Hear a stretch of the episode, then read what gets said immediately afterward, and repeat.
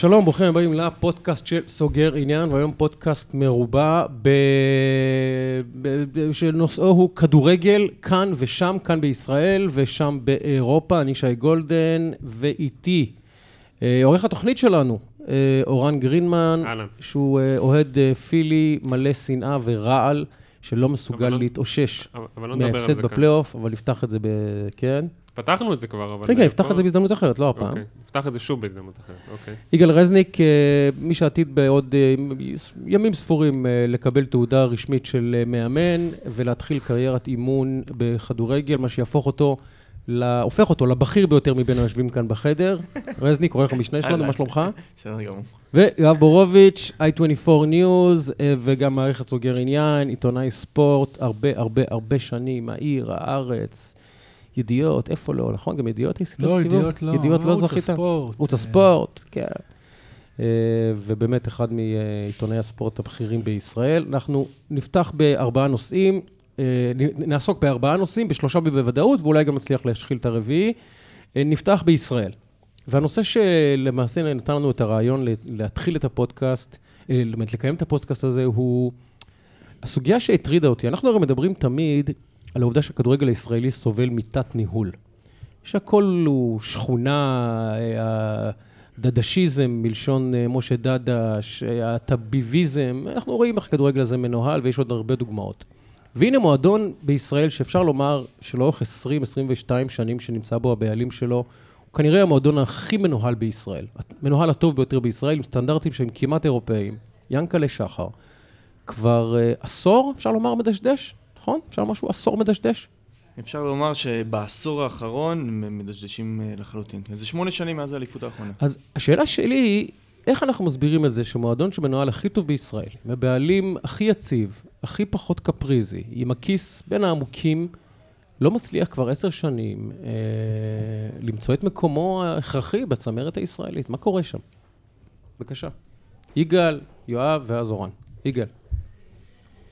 אה, אגיד לך מה קרה, לדעתי. כל הזמן, ינקלה שחר היה בעצם המודל הניהולי הטוב ביותר בכדורגל הישראלי. במשך שנים כולם סגדו ואמרו, ינקלה באמת מביא לפה איזה שהן תובנות אירופאיות, הוא מנהל את זה באמת כמו מועדון שנראה כמו הגדולים ביותר, מנצ'סטר יונייטד, ובאמת היו שמועות כאלה שבאמת מכבי חיפה הם... אה, זה באמת פסגת הניהול. רק מה קרה? שב-2009, אם אני לא טועה, קצת אחרי, הגיע מיץ' גולדהר למדינת ישראל. וכשמיץ' גולדהר הביא ב-2012 את ג'ורדי קרויף, פתאום הבנו שהמודל הניהולי של ינקלה שחר הוא כנראה לא באמת קרוב למימדים אירופיים, הוא יותר קרוב למימדים ישראלים טובים, אבל ביחס לאירופה זה לא אותו דבר. וכשפתאום הגיע בן אדם כמו ג'ורדי קרויף שניהל את המערכת במכבי תל אביב כמו שצריך, פתאום זה שם אור אחר לחלוטין על מכבי חיפה. ופתאום, ופתאום שהיה קבוצה שיכלה לתת לה פייט ברמה הניהולית וברמה המקצועית, פתאום ראית שמכבי חיפה נכנסת ללחץ, ולא מצליחה, וכל שנה היא נכנסת ללחץ יותר ויותר גדול. והלחץ הזה, הוא בעצם גם מעיד על זה שהמערכת לא מנוהלת כמו שצריך, בגלל שהיא לא יודעת אף פעם לעצור, ולהגיד חבר'ה, יכול להיות שאנחנו עושים משהו לא נכון, בואו נשנה כיוון, בואו נעשה משהו אחר. מכבי חיפה בשנים האחרונות, הבעיה שלה, בעיניי, שהיא מנוהלת בצורה לא סבלנית. היא מתחילה כביכול ותמיד מדברת על תהליכים, אבל לא באמת עומדת בהם, אוקיי? תמיד מדברים שם על מנהל מקצועי וכל מיני דברים כאלה, זה לא באמת מגיע לזה ולא באמת נותנים זמן. הביאו שמות ומאמנים זרים וניסו ללכת על פי המודל של ג'ורדי, של, אה, ג'ורדי, של ג'ורדי קרויף במכבי תל אביב, ואנחנו רואים שזה לא באמת הולך. הסיבות הן בעיניי רבות. אני רוצה נורא לשמוע אתכם גם את אה, דעתכם על מה קרה במכבי חיפה ונ- ונפתח את הדיון, כי יש לי ככה עוד באמת כמה דברים רציניים להגיד, ולדעתי, מה היום, ב-2018 ו-2019, עדיין גורם למועדון להיות המועדון לא הראשון, לא השני וגם לא השלישי בגודלו ובעוצמתו. לא, זה לא לא. כזאת טענה מופרכת. מבחינת עובדות בשטח, סטטיסטית הם לא לא בטופ שלוש. אני, ברשותך, שי, ישר נתת לי את אה, כובע הפרשן, אני לא מבין גדול בכדורגל ישראלי בשנים האחרונות, בטח בהשוואה ליתר החברים שיושבים פה, אז אני אצטרף אליך לכס המראיין יותר. אתם חושבים שהבעיה של ינקלה שחר הייתה שהוא, הסטנדרט מלכתחילה, גם איך שהסתכלנו עליו, כמו שיגאל אמר לפני עשור, הוא לא היה מספיק גבוה, או שפשוט הוא כשל להתפתח, כמו שמקומות אחרים עשו אולי? אני חושב, אה, אני מאוד רומנטי בהסתכלות שלי את מכבי חיפה, כי אני גדלתי כילד בשנות ה-80. מכבי חיפה הייתה הדבר הכי נפלא והכי מרענן והכי חדשני בכדורגל הישראלי, הייתה קבוצה ענקית. אני לא אזכיר פה את כל השמות, רבים, רבים אה, מלהזכיר. ואז בשנות ה-90 הייתה לה קבוצה אחרת, מדהימה, של אמצע שנות ה-90, הקבוצה של גיורא שפיגל. Mm-hmm. ואז הייתה לה עוד קבוצה אחת מדהימה בתחילת העשור הקודם. של רוני לוי? של... אה, כן, הקבוצה הזו של יעקובו ורוסו.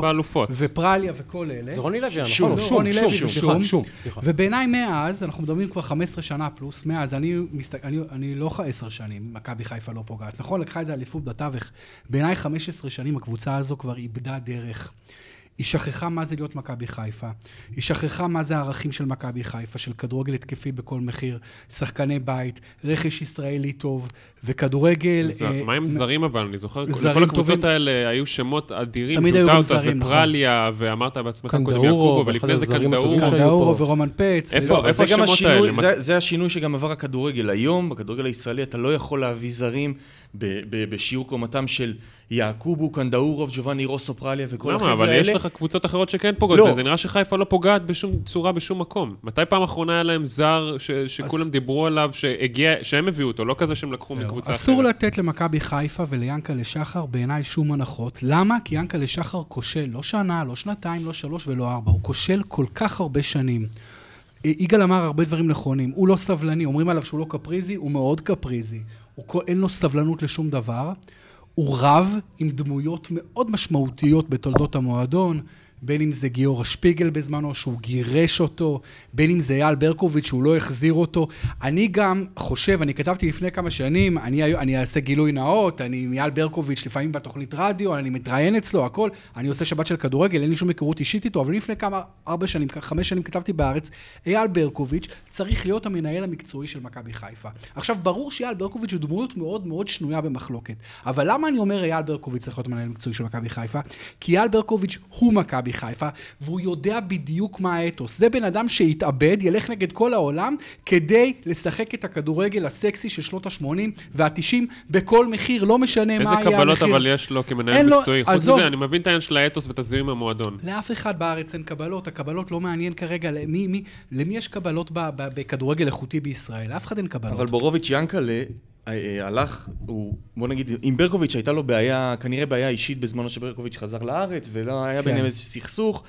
אבל, שהוא התחיל אבל- עוד הרבה קודם לכן. נכון, כן, אבל כן. ינקלה הלך וניסה להחזיר את הדמויות האהובות על ידי הקהל. הוא הלך לרוב, הוא מינה את ראובן. עטר למאמן, נכון. הוא מינה את אריק בנאדו למאמן, הוא מינה את לוי. רוני לוי למאמן, למה? הוא מינה את מרקו בלבו למאמן, הוא דווקא כן הולך בדרך כלל על השמות האלה. עכשיו אני אומר, תמיד מדברים על, על איזשהו DNA של מועדון, כן? תמיד מזכירים את הדבר הזה. מה זה DNA של מועדון? מה זה DNA של מועדון? מה זה הדבר הזה? לא, יש דבר, יש דבר, לליברפול, למנצ'סטר יונייטד, לברצלונה? מה זה אומר? ל- לביתר ירושלים, ברצלונה, אה, למכבי? חיפה יש DNA. איזה לפעמים? אתה בורח זה? שלך, אבל? כשאתה בורח מה-DNA, אז 95% מהאוהדים שונאים את הקבוצה. יש דבר כזה DNA וצריך לשאוף, לא תמיד נצליח, אבל צריך לשאוף באמת להיות מזוהה עם מה. תראה, גם להפועל תל אביב יש DNA. בעיניי, ה-DNA של חיפה לאורך השנים הוא מבוסס על שני דברים. אחד, כדורגל התקפי, מתקופת ארמלי, סלקטר, רוזנטל וכול. ברוך ממן, כן. נכון. ושניים, תמיד מגרש ביתי חזק מאוד. אם זה קריית חיים בשעתו שיחקו קצת, עם קריית אליעזר, והם ועכשיו פגעו סמי בול עופר. בזרים. והם פגעו בול בזרים. ותמיד ידעת לנסוע, לעלות לכרמל, זה פחד אלוהים. והיום, גם יתרון הביתיות לדעתי התפרק לחלוטין. למרות שהם מביאים המון המון אוהדים, אבל עדיין, זה לא אבל- שווה כלום. אבל זה לא הבית שהיה פעם. נכון. פעם ידעת שאתה עולה לחיפה, אתה...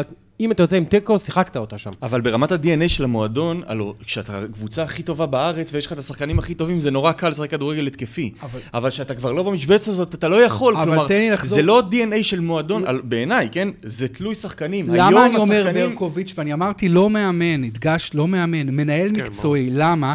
כי ברקוביץ' צריך לבוא ולהגיד למאמן שאותו יבחר, מאמן שאמור להתאים לאתוס, תקשיב, הילד הזה בן הנוער, בן ה-16 וחצי, וזה דברים שברקוביץ' מאמין בהם, הוא צריך עכשיו עכשיו לשחק קבוע בהרכב. נביא רק זרים התקפיים. נביא, נטפח את הילדים. הרי יש מחלקת נוער מעולה במכבי חיפה, ושנים על גבי שנים לא קורה כלום. הם מטפחים המון שחקני נוער מעולים, ואז מגיעים לבוגרים, ואף אחד לא פוגע, ולא נותנים להם צ'אנסים, וזורקים אותם, והם מושאלים.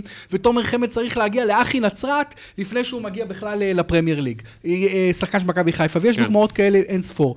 ולכן צריך לעשות משהו קיצוני, באמת משהו להגיד, אנחנו עכשיו... בכל מחיר מחזירים את האתוס, לא משנה מה המחיר, גם אם נכשלים בהתחלה, השורט טרם בכלל לא מעניין. אנחנו במכבי חיפה שכל הזמן חושבת שורט טרם, שורט טרם, היא מאבדת גם את השורט טרם וגם את הלונג טרם. אין שם כלום, אין שם כלום, יש שם פשוט עזובה מקצועית. יש קמפיין אוהדים מטורף, ינקל, רוב האוהדים של מכבי חיפה לא רוצים את ינקלה שחר יותר. אני לא רוצ... המון המון אוהדים, בטח בקרב הצעירים, כי הם מבינים שיענקלה שחר הוא לא הקברניט, הוא כבר הרבה מאוד שנים לא הקברניט שמוליך את הספינה הזו למקום טוב, ו- וזה לא משהו שפתאום יגיעו ארבעה ניצחונות. אתמול בלילה מכבי חיפה הודחה על ידי סכנין, אחרי שרשמה כמה ניצחונות רצופים בליגה. אז ישר התלהבו בתקשורת, מרקו בלבול, רוח חדשה, אופס, הפסידו לסכנין, עפו מהגביע. כלומר, זה הכל חרטא, הדברים האלה. לא מדברים פה על איזשהו משהו קוסמטי. צריך משהו שור, צריך ניתוח שורש. בעיניי האיש המתאים לעשות את זה. אני לא יודע, אגב, אם הוא רוצה לעשות את זה. לפי דעתי כן, אבל זה מישהו כמו אייל ברקוביץ', או, או מישהו שמבין מה זה מכבי חיפה, ויש לו את הביצים לריב עם כל העולם, וללכת חושב- אני- אני- על הדבר הזה של להחזיר את מכבי חיפה כך- ל-80's ול-90's. כי שום דבר אחר לא מספיק טוב. קח עשר שנים, תגיד, 15 משפט שנה, קח עשר כן. שנים, 15 שנים אה, אחרי אייל ברקוביץ', היה קפטן מכבי חיפה והסמל הבלתי מואר שלה, קוראים לו יניב קטן. נכון. ניסה להגיע לזה, היה גם בתהליכים עם ינקלה, תפקיד, לא תפקיד וכולי, לא מוצא תפקיד. למה אה, יניב קטן לא וברקוביץ' כן? אני- תראה, יניב קטן, שהוא שחקן שמאוד מאוד אהבתי, הוא שחקן שיכל להשיג יותר, שחקן שמאוד החזקתי ממנו, הם ירקו לו בפנים עוד כשחקן, אתה, אתה יודע מתי הם ירקו לו בפנים? הם הביאו את יוסי בניון, הם אמרו לי, יניב קטן. אה, תלך הביתה, הוא לא, עשה, את כמו, הוא לא עשה את המעבר לסמי עופר, הביאו את יוסי בניון במשכורת עתק, ויניב קטן שחררו אותו הביתה, כלומר, כבר כשחקן הם בעטו בו, אני לא רואה, הם לא הצליחו אחרי זה להגיע איתו לשום סיכום, לשום תפקיד וכאלה. יניב קטן, מנהל מקצועי, אני חו- אולי הייתי שם אותו כסוג של סגן של ברקוביץ', זה רעיון טוב. אני חושב שברקוביץ' יותר, כי ברקוביץ' הוא בן אדם שהוא שם, ז- סלחו לי, הוא שם זין על לא, כולם. אני רק שואל את עצמי. והוא אה, ילך על זה, הוא אני ילך על זה, הוא יתאבד על זה. אני לא יודע אנשים שהתאבדו על הדבר הזה של להחזיר את מכבי חיפה לימי גדולתה. וזה מה שמכבי חיפה אני, צריכה לעשות. אני יש לי כיוון קצת, משפט אחרון, כן. קצת שונה. אתה לקחת את זה לטיפול, אתה חושב שהטיפול הנכון זה המנהל המקצועי. אני חושב שמכבי חיפה צריכה להסתכל על מכבי תל אביב, מה שעשתה ג'ורדי קרוי ומיץ' גולדהר, והדבר הראשון שהם עשו במועדון, כשהם הגיעו הם הבינו שהרעה החולה של הכדורגל הישראלי זה התקשורת. והתקשורת שהיא מעורבת בתוך הקבוצה, ויש הדלפות, ויש חדר הלבשה שנהרס, ויש מאמן שלא מסוגל, ש, ש, שלא מסוגל לתפקד, אז הם ניקו את השורות והם הפכו את המועדון שלהם למחנה צבאי סגור. אין ראיונות ללא אישור, אין הדלפות, מי שמחליף ילך חיפה, לפוליגרף. אבל בהפועל- באר שבע הרבה שנים מכבי חיפה. התקשורת זה לא הגורם גם המפריע שם. זה לא הגורם המסכל במכבי חיפה כבר המון שנים. תקשיב, הרבה אנשים לא אומרים התקשורת. שמכבי חיפה, התקשורת שלה זה לא כמו תקשורת לא בירושלים ולא בתל אביב. הלוא במכבי חיפה יש את רדיו יש את חיפה. כלבו, יש את כלבו ורדיו חיפה. וכנראה כן. ינקלה גם מאזין, ועולים אבל זה מאזינים. לא הדלפות, זה לא הדלפות וכאלה. אני לא חושב, זה לא לא הבעיה שלהם. זה מה ש... אני חושב שאחד, ה- באמת אחד הדברים הראשונים שיאנקלה צריך לעשות, ואם יאנקלה באמת ימשיך למועדון, ימשיך להשקיע כסף, הוא צריך לנקות את התקשורת ולבודד את המועדון, כי זאת הדרך היום. ליצור קצת שקט לשחקנים ולנסות, ומכאן הוא, יצ... הוא יצליח אומרים. לבודד את התקשורת, אני בגמר NBA ראיינתי את טים דנקן בחדר הלבשה 50 דקות לפני אה, גיימס, אה, ישבתי לידו בחדר הלבשה, הבן אדם הולך לשחק מול כל העולם, אז בעיניי כל, נכון, מכבי חי, לא צריך, התקשורת זה לא הבעיה של מכבי חיפה, הבעיה של מכבי חיפה זה המון המון המון המון שחקנים לא מספיק טובים בהמון כסף, ולא לתת צ'אנס אני רוצה- לנוער, ודברים כאלה, וחוסר דרך, ופיטורים, וחילופים, טוב, זה הבעיה בוא של מכבי נסכים שיש חיפה. מלא מלא בעיות. ברור. אני רוצה לשאול שאלת מעבר, אה, שקשורה למכבי חיפה וגם למכבי תל אביב קצת. אה, אה, הזכיר קודם יגאל את ג'ורדי קרויף ו- ואת העובדה שהוא נכנס ויחד בזמנו עם קרלוס גרסיה חוללו מהפכה שלא ראינו בכדורגל הישראלי מבחינת. הנורמות שהביאו אוסקר. והסטנדרטים, נכון? זה היה אוסקר גרסיה? אוסקר גרסיה, לא קרלוס, כן, סליחה, כן. אוסקר גרסיה. סליחה, הביאו סטנדרטים שלא הכרנו וזה, וזה התבטא בתוצאות מיד. אני אבל, יש לי טענה שבכדורגל הישראלי, בדור הזה, אין שחקן גדול באמת. זאת אומרת שבכל דור ודור, היה לנו בליגה שחקן אחד גדול או שניים שהיה ראש מעל כולם. אם זה בניון, אם זה אוחנה, אם זה אורי וסינה, אם זה ראובן עטר, אם זה ברקוביץ' ורביבו, כל דור וה, והגאונים שלו. אנחנו נמצאים היום בעידן בכדורגל הישראלי, מה לתפיסתי. אתה מחשב, עידן? עד לפני שנתיים היה יותר כן. עד זהבי. זה עד כן. זהבי, זהו, כן, כן. שאין שחקן גדול היום בליגה, ולכן הקבוצות הרבה יותר נסמכות על תלכידים ועל תמהילים ועל גיוס של זרים, הברקה ב- בזרים. זאת אומרת, כשלמכבי חיפה הייתה בעיה, קנתה את בניון. או אני יודע מי, אתה מביא או, או מחזיר את ברקוביץ' מאירופה, או את אוחנה החזיר אותו מברגה לביתר. אתה מביא שחקן ענק בישראל וזה, וזה מסתדר כבר. היום אין את השחקן הזה. אין את. האקס פקטור, את הג'וקר, ולכן אתה הרבה יותר תלוי בזה. זה מה שמעביר אותי למכבי תל אביב. ולשאלה. אנחנו אמרנו, הביאו את אירופה לישראל בפעם הראשונה. והנה הולך קרויף, אחרי שנה-שנתיים מגומגמות, וכנראה גם יחסים פחות טובים עם גולדהר ובכלל, ובאופן אירוני, אתה בטוח שמכבי שתעבור שנת אה, הסתגלות, אני יודע, התאקלמות, היא בשנה הכי טובה שלה מזה 4-5 שנים לדעתי. איך אתם מסבירים את הדבר הזה? ג'ורדי שלוש שנים כבר כשל. שלוש שנים מאוד הצליח, שלוש שנים לא לקח אליפות, הפסיד לבאר שבע. יש שם את כל מה שאני קורא לו קללת מהרן רדי, הרי הם שחררו אותו בחינם למתחרה הכי גדולה שלהם, והוא הביא אליפויות לבאר אי אפשר שבע. להתעלם מזה. ו- ואנחנו, וה- והסיבות למה הוא עזב את מכבי זה סיבות מאוד מאוד מאוד בעייתיות. כן, של מאוד קהל, מאוד גזעני, מכוערות. דברים, מאוד. דברים שלא מספיק, התקשורת אף פעם לא פתחה את זה מאוד עד, מכוערות. לא פתחה את זה עד הסוף. מכבי, אה, אז אה, מכבי תל אביב, מה שהיא עשתה, קודם כל יש לה המון כסף, היא הביאה מאמן מעולה, שהוא איש מקצוע שבא לעבוד קשה, לא להתחבר עם אף אחד, לא להתחנף לאף אחד. רואים אותו אחרי ניצחון, אחרי ניצחון, הבן אדם בכלל לא זורק, הבן אדם מאוד מאוד מאוד קול, מאוד מאוד מאוד קשוח. איביץ' כמובן, שעושה עבודה נהדרת, וזה בזמן שבאר שבע מאבדת את הג'וקר שלה, טוני וואקמה. דיברנו על זר, הוא נתן אליפויות לבאר שבע, הוא הגיע בכלל מהפועל רעננה. כלומר, כן אפשר להביא זרים גדולים עדיין, בקבוצות קטנות. כן, אמ, אבל מה שאמרתי בהקשר של חיפה זה שחיפה הייתה מז- מזהה אותם ומביאה אותם נכון, אליה. אבל ולא לא רק זרים, גם ישראלים מאוד ישראלים, צעירים, כן. שמביאה אותם בסדר, אבל אין זה- סוף. זה כבר בעיה אחרת, שעכשיו... מכבי אה, תל אביב זה תמהיל עם הרבה כסף, ניהול טוב, ניהול מקצועי, מאמן מצוין, ולכן תיקח אליפות ב-30 הפרש. מכבי כן, תל אביב נהנית... חשבנו שהפקטור של אה, אה, קרויף הוא יותר משמעותי על המועדון הזה. מסתבר שהוצאת את קרויף ושום דבר לא קרה. אני- ג'ורדי הפך להיות ישראלי, אני רק אגיד לכם סיפור רכילותי קטן, אני הייתי רואה את ג'ורדי מבלה בימי חמישי עם שחקנים שלו, עם ברק יצחקי, הולך איתו ל- לבילויים. Mm. מנהל מקצועי עם שחקן, אולי תגידו זה בסדר, זה לגיטימי, בעיניי זה לא לגיטימי, לא, זה. בשנים שמכבי הרבה פחות הצליחה, ג'ורדי הפך להיות יותר ישראלי, יותר מעורבב, יותר ב... רואה אותו יושב בתי קפה עם עמוס לוזון, כל מיני דברים כאלה, אתה יודע, ש... ו- ו- ולא סתם אני חושב הייתה נסיגה ביכולות של מכבי תל אביב, ו- ועובדה, ג'ורדי עזב, מכבי רק השתפרה, ג'ורדי גם מביא הרבה דברים טובים למכבי, אני לא לוקח את אני- מה ששלו. אני חושב שג'ורדי הוא אחראי על מהפכה בכדורגל הישראלי, שאנחנו נדע את אה, תוצאותיה עוד אה, אה, כמה שנים, כי באמת יהיה לה פירות, הלוא הוא זרעת הזרעים הראשונים, וזה דברים שיתחילו אה, אה, ככה להיכנס לכל מועדון ומועדון ברמות של ניהול וברמות של הבנה של מחלקת נוער ותפיסות כאלה וכולי.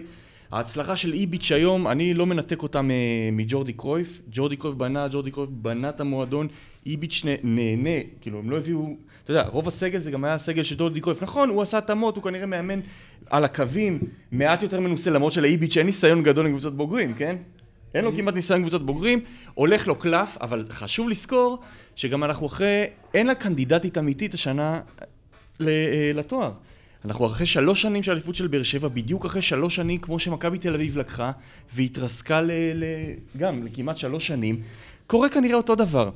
אני לא בטוח כמה מכבי תל אביב גדולה השנה, כמו ש- שהליגה... הליגה, אני מפ... הליגה ברמה סופר נמוכה, באמת, אה, זה ברור. אבל מכבי אה, לוקחת אה, נקודות באחוזים תקדימיים כמעט, ובאמת היא הרבה יותר טובה מהיריבות שלה, אין לה יריבות. וכל הכבוד שאחרי קרויף, שבכל זאת היה שם שש שנים, והיה הדמות הכי מזוהה עם המועדון, המועדון אה, לא רק לא נחלש, אלא אפילו בינתיים אה, מתחזק. כי יש שם אה, סיסטמה שעובדת, ובן אגב, בעיניי- ואנגלידיס, ו- ו- ונכון, אבל עדיין, אני חושב שגם מכ- מכבי תל אביב בסוף צריכה להסתכל מעבר לישראל ולהגיד מה אני עושה באירופה, איפה צמחתי באירופה. והצמיחה הזאת עדיין לא קרתה במכבי תל אביב, אה, וזה צריך להיות האתגר הבא תגיד, שלה. כשישראל, אה, אם הליגה הישראלית בעצם מסתכלת על מכבי תל אביב, מעניין לאן היא צריכה... אה, מה כדאי לה לחשוב? מכבי תל אביב, כל שדרת הניהול שלה, זרים. כי ככה כול- גולדה רוצה, נכון? כולם זרים. אין ישראלים בצוות, אין ישראלים בצוות אימון, אין ישראלים במנכ"ל, וכולם, ואפילו מנהל מחלקת הנוער, זה פטריק ון לובן ההולנדי, אין שם, אין שם, אין שם ישראלים. מצד שני, מצד שני, מועדון הכי ישראלי שיש, עם בעלים בשם אלונה ברקת, עם מאמן בשם ברק בכר, הכי ישראלי, עושה להם בית ספר שלוש שנים. אז אנחנו אומרים, הנה, הביאו את הגויים ללמד אותנו איך עושים את זה נכון. מצד שני, מועדון ישראלי, באר שבע, שאני לא מחסידי ה...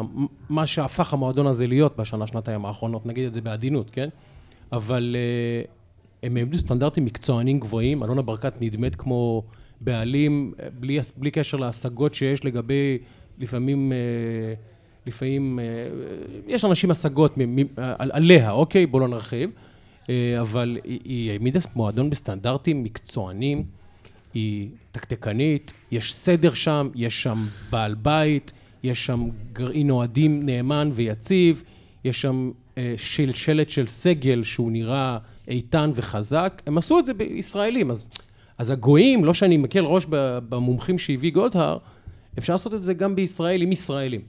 בוודאי. אלונה, אסור לשכוח שהיו כמעט עשר שנים של חוסר הצלחה עד שהיא עשתה את הרצף המדהים של השלוש שנים האחרונות. זה לקח לה זמן, זה היה הדרגתי וזה לא היה מהיר.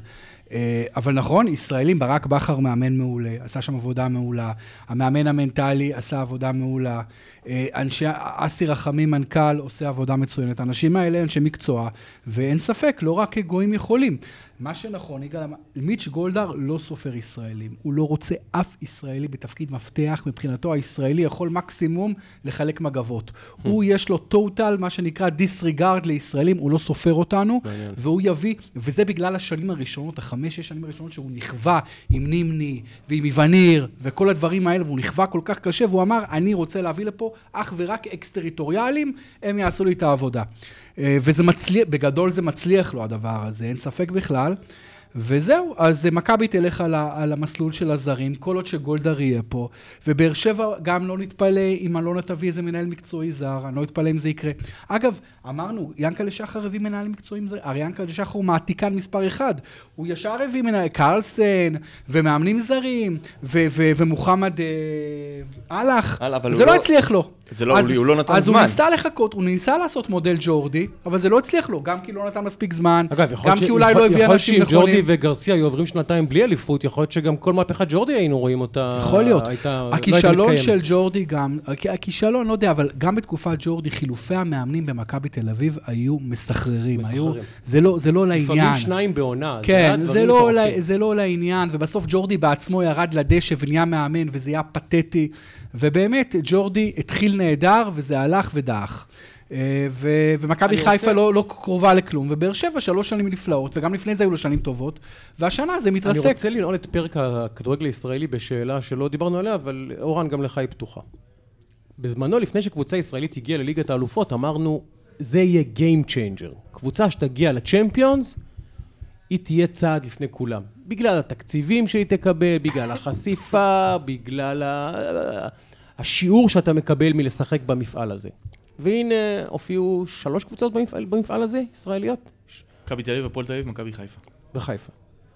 אני לא חושב שאף אחת מהן, אם אפשר, אפשר לסכם נגיד ארבע או חמש הופעות ישראליות בליגת האלופות, אי אפשר, לס... לדעתי, או אם אתם חולקים עליי תגידו, האם לקחנו משהו ככדורגל, כליגה, האם הקבוצות האלה קיבלו משהו מההופעות האלה בדיעבד, כשמסתכלים על זה 5, 8, 12, 14 שנה אחרי ההופעה הראשונה, השנייה והשלישית? לדעתי, שום דבר. לא. לא, זה רק הלכו, זה רק כן. יצר אפילו סוג של משבר. ש, שלפעמים שלמו עליו מחיר כמה שנים קדימה. הפועל אתה רואה עכשיו, מכבי חיפה אתה רואה. תראו, נכון, ליגת אלופות... אז יכול להיות שהכמיהה הזאת של הקבוצות להיכנס לליגה האלופות, שכמובן זה כבוד גדול, אתה רוצה... לא, אתה לא יכול להתכחש גם, אתה מקבל המון המון כסף, נכון. ואחר זה רק הלך וגדל הסכום שאתה מקבל. נכון, אבל אתה גם מבזבז המון. כן, אתה מבזבז המון כי אתה רוצה למקסם את ה... תקציבים והוצאות וזה, נכון. כן, עדיין לדעתי זה רווח יפה, וגם שינו את המפעל כך שיהיה כביכול יותר קל להיכנס, זה היה אמור להביא לתוצאות יותר טובות גם מבחינת הקבוצות הישראליות, מה שלא קורה מאז שעשו את השינוי. לא, המפעלים האירופיים לא עושים טוב לכדורגל הישראלי, בגדול, זה לא מצעיא את הכדורגל הישראלי קדימה. שזה מוזר. כי בדרך כלל, א', אנחנו לא נראים כל כך טוב שם, כי הפערי הרמות באמת גדולים. אבל מעבר לזה שגם הקבוצות האלה לא מצליחות להעמיד סגלים רחבים מספיק, כדי שהם ימשיכו להיות גם טובים טובים באירופה וגם טובים בליגה בעת ובעונה אחת. זה לא קורה. כנראה שאין מספיק שחקנים ישראלים טובים שיכולים לעמוד במקצבים האלה, ולעמוד, אתה יודע, בליגה כל כך ארוכה עם כל כך הרבה משחקים. הייתי עכשיו באנגליה, והתארחתי פעמיים בקבוצה שלא זכתה באליפות 60 שנה, 58 שנה, טוטנאם. אתה יודע, זו תקופה כמעט כמו שנות המדינה. והקבוצה הזאת מארחת משחק ביתי, והיא מעסיקה מאות אנשים, אני בכוונה לא אומר עשרות, אני אומר מאות אנשים בפול טיים שעובדים בשביל המועדון, ומגיעים, צובעים על האצטדיון מכל כיוון אפשרי, עשרות אלפי אנשים. והכסף, ואז אתה רואה את המשחק, ואתה רואה את המהירות של המשחק, אתה רואה את איכות המתקן, ואתה רואה את המהירות של השחקנים, ואת היכולות, זה מה, אנחנו רחוקים עדיין שנות זה אור, לא, אבל אנחנו- באירופה. תראה, אנחנו מסורת בסוף- של כדורגל. זה לא, ברור. אנחנו בסוף לא יכולים, אנחנו וטוטנאם תמיד... זה לא המועדון הכי גדול באירופה. אנחנו תמיד נוטים להסתכל על הליגות האלה, של הליגה האנגלית והספרדית והאיטלקית וכולי. אלה הליגות שמאגדות את השחקנים הכי טובים בעולם נכון, אליהם. נכון. אוקיי? כמה אנגלים יש בטוטנאם? דווקא יש, באופן- דווקא בטוטנאם באופן כן. באופן יחסי, כן. כמה אנגלים יש בצ'לסי? אין כמעט. ביונייטד וכו' וכו'. ביונה... אה, אתה מבין, הם, כן. לוקחים את השחקנים הטובים בעולם הזה, אנחנו לא יכולים, אנחנו לא נגיע לרמות האלה, זה גם לא הרמות שאנחנו צריכים לכוון. אנחנו, סתם ככדורגל ישראלי, אם אנחנו שואפים לקחת משהו מהמפעלים האירופיים, או בכלל להסתכל על אירופה, אנחנו רוצים לקחת את המדינות שיותר דומות לנו מבחינת סדר הגודל. נורבגיה, כאלה. נגיד נורבגיה, נגיד קרואטיה, אתה יודע, מדינות כאלה לא גדולות במיוחד, אבל שיש להם תרבות של ספורט. ואצלנו אין את התרבות הזאת, זה בא, בא לידי ביטוי במשמעת, ו- ובעבודה נכונה עם מחלקות נוער, ושאין משחקים מחלקות נוער עד גיל מסוים, פה מתחילים משחקים מאוד מאוד מאוד מוקדם. והדברים האלה, זה לא סתם, כאילו, אתה לא יכול להגיע בסוף, לגיל, בגיל 20, לשחק נגד אה, אה, הייג'וק ספליט, או, או, או קבוצה כזאתי, אתה לא תנצח אותם, ילד כי הם הרבה יותר טובים ממך ילד בבסיס. קרואטי, ילד קרואטי שרוצה לשחק כדורגל, יכול לשחק בפרוטות, בפינאץ, הוא הולך לשחק כדורגל ליד הבית שלו. ילד ישראל, יוקר המחיה בסוף גם הורג את הכדורגל הישראלי. ברור. צריך להבין שחברים שלי מהמעמד הבינוני גבוה בתל אביב מתקשים לשלם לחוגי כדורגל לילדים שלהם, זה קורע אותם מבחינת כסף. זה אנשים עוד עם קצת כסף, תחשבו על אנשים בלי כסף. המדינה הזאת כל כך קשה. המחיה כל כך קשה כאילו לרוב האנשים, זה הזיה, בדיוק, אז. אז ביטלת את כל הילדים העניים. למה עיר כמו אשדוד לא מצמיחה כמעט כוכבי כדורגל? למה עיר כמו באר שבע, כמו דימונה, לא מצמיחה כמעט כוכבי כדורגל? כי אין שם בכלל את הילד, את הכסף ללכת לחוג, ואין את החוג הנכון, ואין בכלל את ה...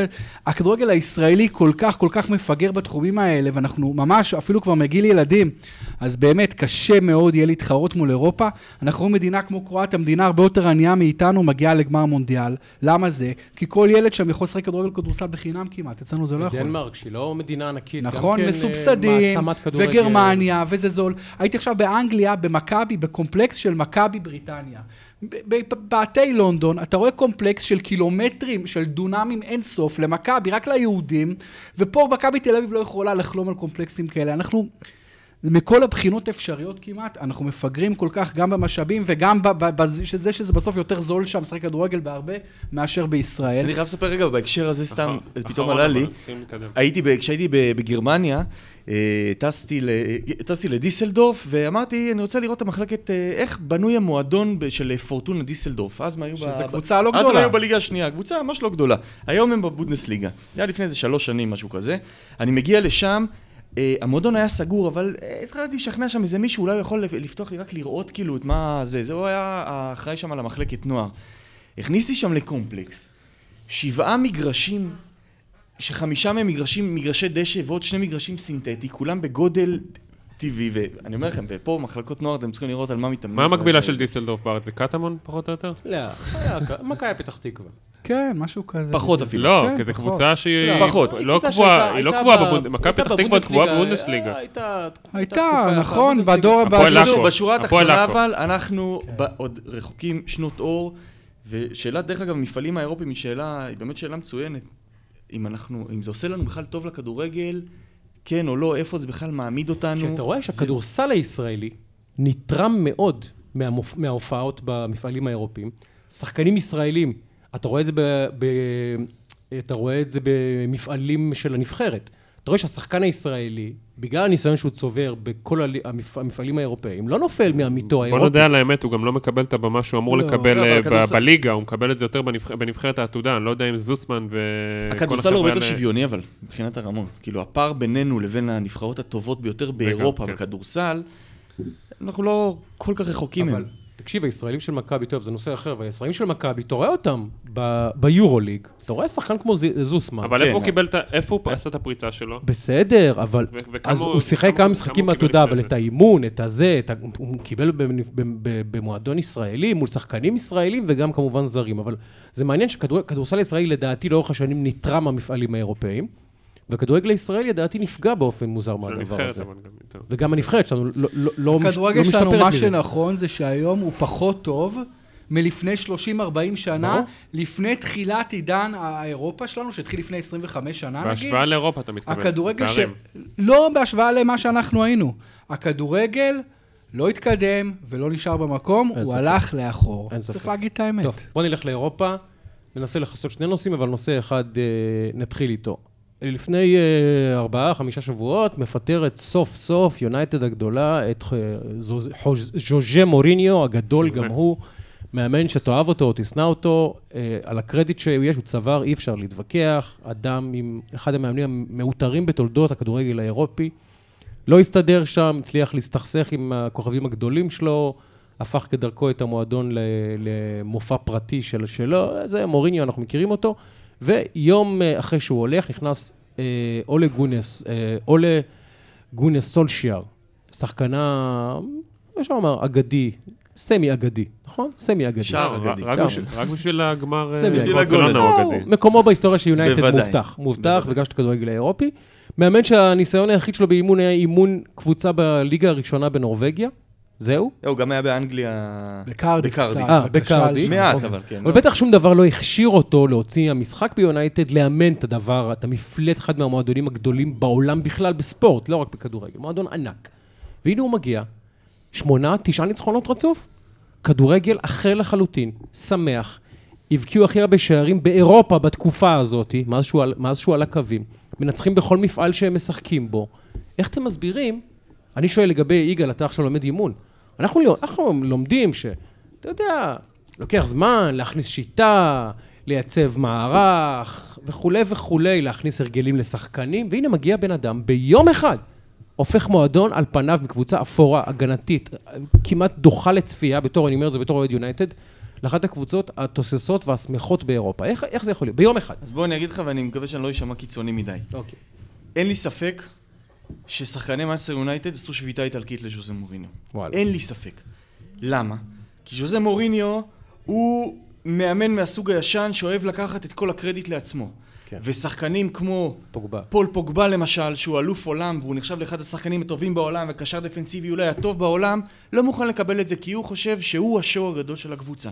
וכשפול, וכשפול פוגבה לא רוצה בהצלחתו של המאמן, הוא גורר איתו את כל חדר ההלבשה, כי הוא יודע שהמאמן הוא זמני ו, ופוגבה לא זמני. רגע, יגאל, אתה חושב ו- שזה רק זה, או שזה גם אולי הטקטיקה שלו והשיטת אה, משחק שלו שהיא קצת לא יש התפתחה מאז ימי יש פורטו עניינים ו- טקטיים, בוא נק... אינטר? בוא... ז'וזה מוריניו עם הטקטיקה שלו הביא קבוצות למקומות הגבוהים ביותר שיש כן, ב- אבל בוא- בעולם נכון, אבל- הכדורגל. אבל בוא נסתכל רגע, בעונה אולי הכי גדולה שלו כמאמן, אפשר להגיד פורטו, אפשר להגיד זה- זה אינטר. מה היה באינטר? היה, הייתה איזושהי תקופה שנראה שברצלונה משתלט על הכדורגל העולמי, והשיטת משחק שלו של פתאום לקחת את סמואל לטוב ולעשות אותו מגן ימני, זה היה נראה כמו איזה ריאקציה לגל ההתקפי החדש המטורף הזה, הטוטל פוטבול החדש של ברצלונה. אוקיי, אז לאותה תקופה זה היה אחלה. מה הוא שינה? איך הוא התאים את עצמו לתקופה מאז? כי אני לא רואה. קודם הוא כל. הוא, אוקיי, ב- ב- ב- ב- בסגנון המשחק שלו, הוא, הוא מאמין ב- בשיטה, קודם כל בהגנה. כן. ובוודאות מה שסמואל אתו, אם סמואל אתו, המגה אגדי, יכל בתור כנף ימין לחזור אחורה ולהיות מגן ימני, בטח שמרקוס רשפורד יכול לעשות את זה, ובטח וג'סי לינגרד יכול לעשות את זה, ובטח ופול פוגבה יכול לעשות את זה, אוקיי? אבל הם לא עשו את זה.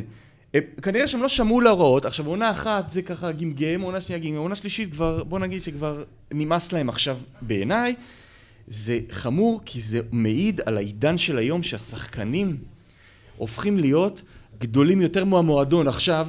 עכשיו, אלכס פרגוסון אתה שדיברנו עליו במילה אתה מעביר קודם, מסרים לשחקנים שיהיו אה, לא, פיקודך כבר? אלכס פרגוסון שדיברנו עליו במילה קודם, אה, ככה לפני שהפודקאסט התחיל, אז אה, דיברנו על זה ש, שפרגוסון, הוא אמר, באוטוביוגרפיה שלו הוא כותב, הוא, הוא דיבר על, על הקטע שהיה לו עם בקאם. והוא אמר, הלו, אתם זוכרים שהוא זרק על, שהיה דיו- דיווחים כן, שהוא זרק כן. על בקאם את הזה, בחדר. הלבשה, כן. והוא אמר, מה זה היה משהו הבנ- על התספורת, או שזה לא היה קשור? הוא אמר, הוא אמר דבר פשוט, הוא אמר, אני הבנתי שהאיש הזה, הפסד. דיוויד בקאם, אכפת לו, הוא רוצה להיות מפורסם גם מחוץ למגרש, ולא מעניין אותו לשחק כדורגל. זה אומר שהוא חושב שהוא גדול יותר מהמועדון וגדול יותר ממני כמאמן. ולשחקן כדורגל אסור לחשוב שהוא יותר גדול מהמועדון ויותר גדול מהמאמן, וברגע שהוא מתחיל לחשוב ככה, אז מקומו לא בקבוצה. וזה היה אלכס פרגוסון, ואז בעידן ההוא, למאמנים היה באמת כוח להעיף גם את הכוכבים הגדולים ביותר שלהם. אבל היום, זה כבר כמעט ולא העידן, כי היום פול פוגבה גם בדרך כלל ירוויח הרבה יותר כסף מהמאמן שלו. זה ברור. אבל הבעיה גם שפוגבה מביא את המנויים, הוא מוכר את החולצות. נכון. הוא מביא את הספונסר שיפס, יש להם הספונסרים. מאות ספונסרים. ועל פיו יישק דבר. פה שם לספונסרים, יש לו 40 מיליון, לא יודע כמה עוקבים. הוא, הוא, ב- הוא באמת אבל- מביא הרבה יותר כסף למועדון ממוריניו, אבל כל מה שיגאל אמר נכון, אני רק אגיד דבר, הערה קטנה על מוריניו, מוריניו לא הסתגל לעידן האולטרה התקפי, בעיקר באנגליה, לא רק, אבל קבוצות שזוכות באליפות בשנים האחרונות באנגליה זה קבוצות שנותנות כמעט שלושה שערים בממוצע למשחק. אתה צריך להיות מאוד מאוד התקפי, לכבוש המון שערים. זה לא הכדורגל של מוריניו, כלים. זה לא היו לו- היו לו היו לו כלים, כלים התקפיים. בוודאי, היה- כלים אדירים. אתה רואה ש... גם הכסף אתה רואה שיונייטד שסולשר מצליח מצליח לייצר שערים. כלים יש, אבל זה לא הכדורגל של מוריניו. כמו שאמרתם, מוריניו אכפת לו הגנה, אכפת לו כדורגל מאוד מאוד שמרני, מאוד מאוד זהיר. זה לא התאים לעידן החדש, והוא פשוט פיגר מאחור. והוא- רוצה- והוא והוא ביהירותו, והוא. ביהירותו לא השכיל להתאים את עצמו לנסיבות נכון. המשתנות. אני רוצה. לקחת אה, דוגמה, שני השחקנים הגדולים ביותר בהיסטוריה של הספורט האמריקאי, אחד מהם הוא מייקל ג'ורדן, והשני מהם הוא, ביל, הוא אה, תום בריידי. לדעתי, די מוסכם שהם שני הספורטאים הכי גדולים במאה השנה האחרונה באמריקה, להוציא מוחמד עלי, שהוא לא ספורטאי קבוצתי, אוקיי? מה משותף לשניהם? כמובן, גדולותם, גדול. גדולתם וכולי, לשניהם היו מאמן. מאמנים גדולים מאוד. פיל ג'קסון היה מאמן גדול, וביל בלצ'ק הוא אולי המאמן הכי גדול בהיסטוריה של הפוטבול, ושניהם ידעו, ידעו להוריד את הראש בפני פיל ג'קסון, או לשתף פעולה עם פיל ג'קסון, ואותו דבר, פיל ג'קסון ידע לרסן את קובי ואת שאקיל. השחקנים הגדולים באמת שמבינים טוב, ששיתוף פעולה עם המאמן, בטח יש לך מאמן בריידי בסדר גודל בלצ'ק כזה, זה הוא- דרש קצת התערבות אה, מלמעלה. לא, אבל, המגרש, תשמע, הם מסביב. 17 שנה ביחד, זה כמו נישואים, יש מריבות, יש סכסוכים, יש קנאה, יש 17 שנה, זה המון זמן לרוץ ביחד. בסדר, אבל, אבל- הם רצו, אבל הם, ברי- אחד מהצדדים לכאורה רצה להתגרש. אתה רואה את אירון 17 שנה, רוג'רס, ולא. שלא הסתדר עם מייק הולמגרם, סליחה שאנחנו עושים פה מייק פוטבול. לשנייה, מייק מקארתי, סליחה, לא מסתדר עם מייק מקארתי, מעיף אותו מהקבוצה. מעיף אותו, עושה לו שביתה איטלקית דה פקטו, ממש. מעיף אותו מהקבוצה, ואירון רוג'רס זכה בסופרבול אחד בחיים. והוא שחקן יותר מוכשר מתום בריידי, אני אומר לכם, בכל פרמטר של המשחק. אין, אין, אין, אין דבר אחד שהוא לא עולה עליו. אחד. אבל בריידי הולך עכשיו לסופרבול תשיעי. התשיעי שלו, ורוג'רס היה רק באחד. זה הכל, זה ההבדל. למה? כי תום בריידי יודע שהוא לא תום בריידי בלי ביל, ביל בלצ'ק. הוא יודע את זה. וגם מייקל ג'ורדן יודע, שהוא לא מייקל ג'ורדן בלי פיל ג'קסון. אבל הוא זה מה- יודע את אבל זה. משהו חשוב גם לשחקנים וגם וגם פוגבה, אם הוא לא יבין, אם הוא לא יבין את זה, שכדי להיות יום אחד באמת, להגיע לרמות האלה, הוא חייב לתת למאמן את היכולת לנהל את הקבוצה, הוא לא יהיה אף פעם שחקן גדול. הוא לא חשב שמוריניו בפוג- זה האיש הנכון, עובדה שהוא לקח אליפות עולם עם דידיה דשא. כן. הוא פשוט לא חשב, הוא לא, כנראה לא- צודק. זה לא החלטה שלו, אבל זאת הבעיה. לא, נכון. אני לא חושב שצריך לטפול הכל בפול פוגבה, עם כל הכבוד שבאמת היה שם אה, סכסוך. זה מעבר לזה. שם גם אלקסיס, זה היו שחקנים אה, אחרים, וזה התקשורת, וזה בעלים, וזה וודוורד, ויש שם הרבה המתיחויות שם, ומוריניו כל הזמן היה מלכלך עליהם בקטנות, כי לא קיבל את הרכש ואת הבלמים שהוא רצה. וה- ובסוף הם ראו, זה high maintenance, זה לא שווה לנו את זה. אה, אה, אין הצלחות, אין, אה, אין, אה, אין תדמית טובה, אין כלום. והם משלמים לו טונות של כסף, משלמים לו 24 מיליון אירו, אני חושב, או פאונד, לשנתיים הקרובות, מ- עבור אה, שום דבר, לג'- למוריניו. ז'וז'ה? 110, 120 מיליון שקלים זה יוצא, על כלום, תלך הביתה, שב, ואל תאמן אצלנו. אגב, זה אני- אמר, הבעלים של יונייטד, סליחה, זה משפחת גלייזר היהודית, שהיא גם מחזיקה את הטמפה טמפה ביי בקנירס, בקנירס, ומי כן. שמכיר את ההיסטוריה של הבקנירס, הוא יודע שזה מועדון שמאוד אוהב להחליף מאמנים. מאוד אוהב להחליף מאמנים. הגלאזרים ידועים כמי שאוהבים להביא שמות גדולים, ואז להעיף אותם אחרי שנתיים. אז דיברנו על תסמונת אה, יעקב שחר וחוסר הסבלנות וזה וזה, אז ככל ש... זה, זה גם קצת הפתרון של ריאל מדריד. אני אביא שם גדול, ו, וזה יפת... אתה יודע, זה יהיה דאודורנט שינקי את כל הריח. לא. אני חושב שמוריניו, שהרבה פעמים נוטים לרדת עליו, כי הוא טיפוס באמת שמוציא אותך מכליך, לא משנה אם אתה אוהב אותו או שונא אותו, הוא מצליח לעצבן אותך. שמו ייחקק בוודאות בספרי ההיסטוריה של הכדורגל, הוא בן אדם ששינה את הכדורגל מבחינת תפיסת ה scouting שאתה עושה על מועדון. כן, צריך להבין את זה, לא הרבה אנשים יודעים את הדבר הזה. הוא היה הולך, הוא הראשון שהיה מביא לשחקנים, הוא היה מביא לשחקנים בחדר הלבשה, לכל שחקן מבין ה-20 שיושבים שם, הוא היה מביא דיסק מפורט על הפעולות שהוא רוצה שהוא יעשה במהלך המשחק נגד השחקן הספציפי הזה שיבוא מהכיוון הזה או מהכיוון הזה. הוא, הוא לחלוטין שינה את הכדורגל מהתפיסה הזאת. עכשיו, אפשר לבקר את זה, תפיסה הגנתית, התקפית, לא משנה מה. אה, אני חושב שצריך לתת לו קצת יותר כבוד ממה שנותנים לו, בטח מה שהאנגלים נתנו לו, בטח מה שהשחקנים ששיחקו איתו בסוף, אה, אצלו ב, ב, בשנה האחרונה נותנים לו. אה, אבל אני לא חושב שסולשאר, בוא נגיד ככה, הוא איזה... כרגע, הוא, סוג של איזשהו גאון טקטי שלקח איזה קבוצה לא, לא צריך. בהשפתות. אבל לכן אני שואל, פתח- מכאן התחלתי, מה חשיבותו של המאמן ב- ב- ב- ב- היא במשחק ב- הזה? בעיניי מאוד גדולה. בכדורגל. ספציפית במקרה הזה, המקרה דנן של יונייטד, אני חושב שהיה מדובר פשוט על סבוטאז' שעשו למוריניו.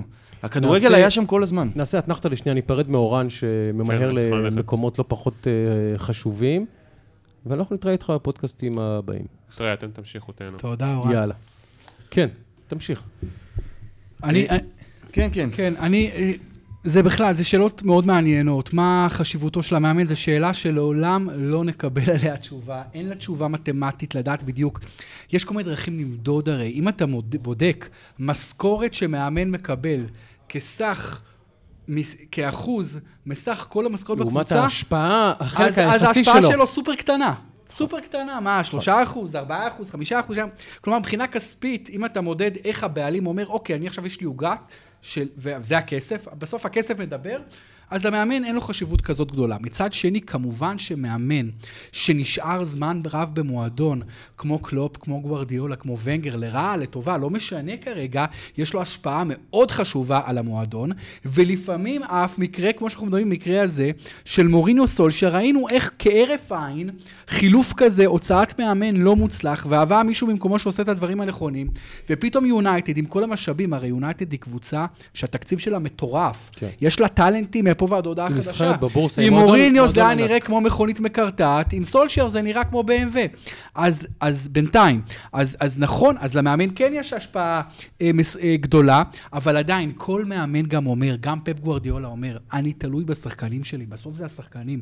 אה, אה, לכן מסי יהיה יותר גדול מכל מאמן, ו- ו- וגם אה, ג'ורד, כאילו, מה, אה, כלומר, אין ספק שצריך ליצור את, ה- את הסינרגיה הזאת בין, בין כוכב למאמן, אבל אנחנו רואים את מסי, כוכב עם מאמנים שונים לגמרי, והוא ממשיך להיות בדיוק אותו מסי. יכול, יכול להיות שהאנשים בדור הצעיר, השחקנים של הדור רונלדו הצעיר, נגיד. השחקנים בדור הצעיר הם קצת איבדו מה, מה, מהמשמעת או מהיראת הכבוד שהם נתנו לסמכויות הבכירות במועדון. מה אני מתכוון?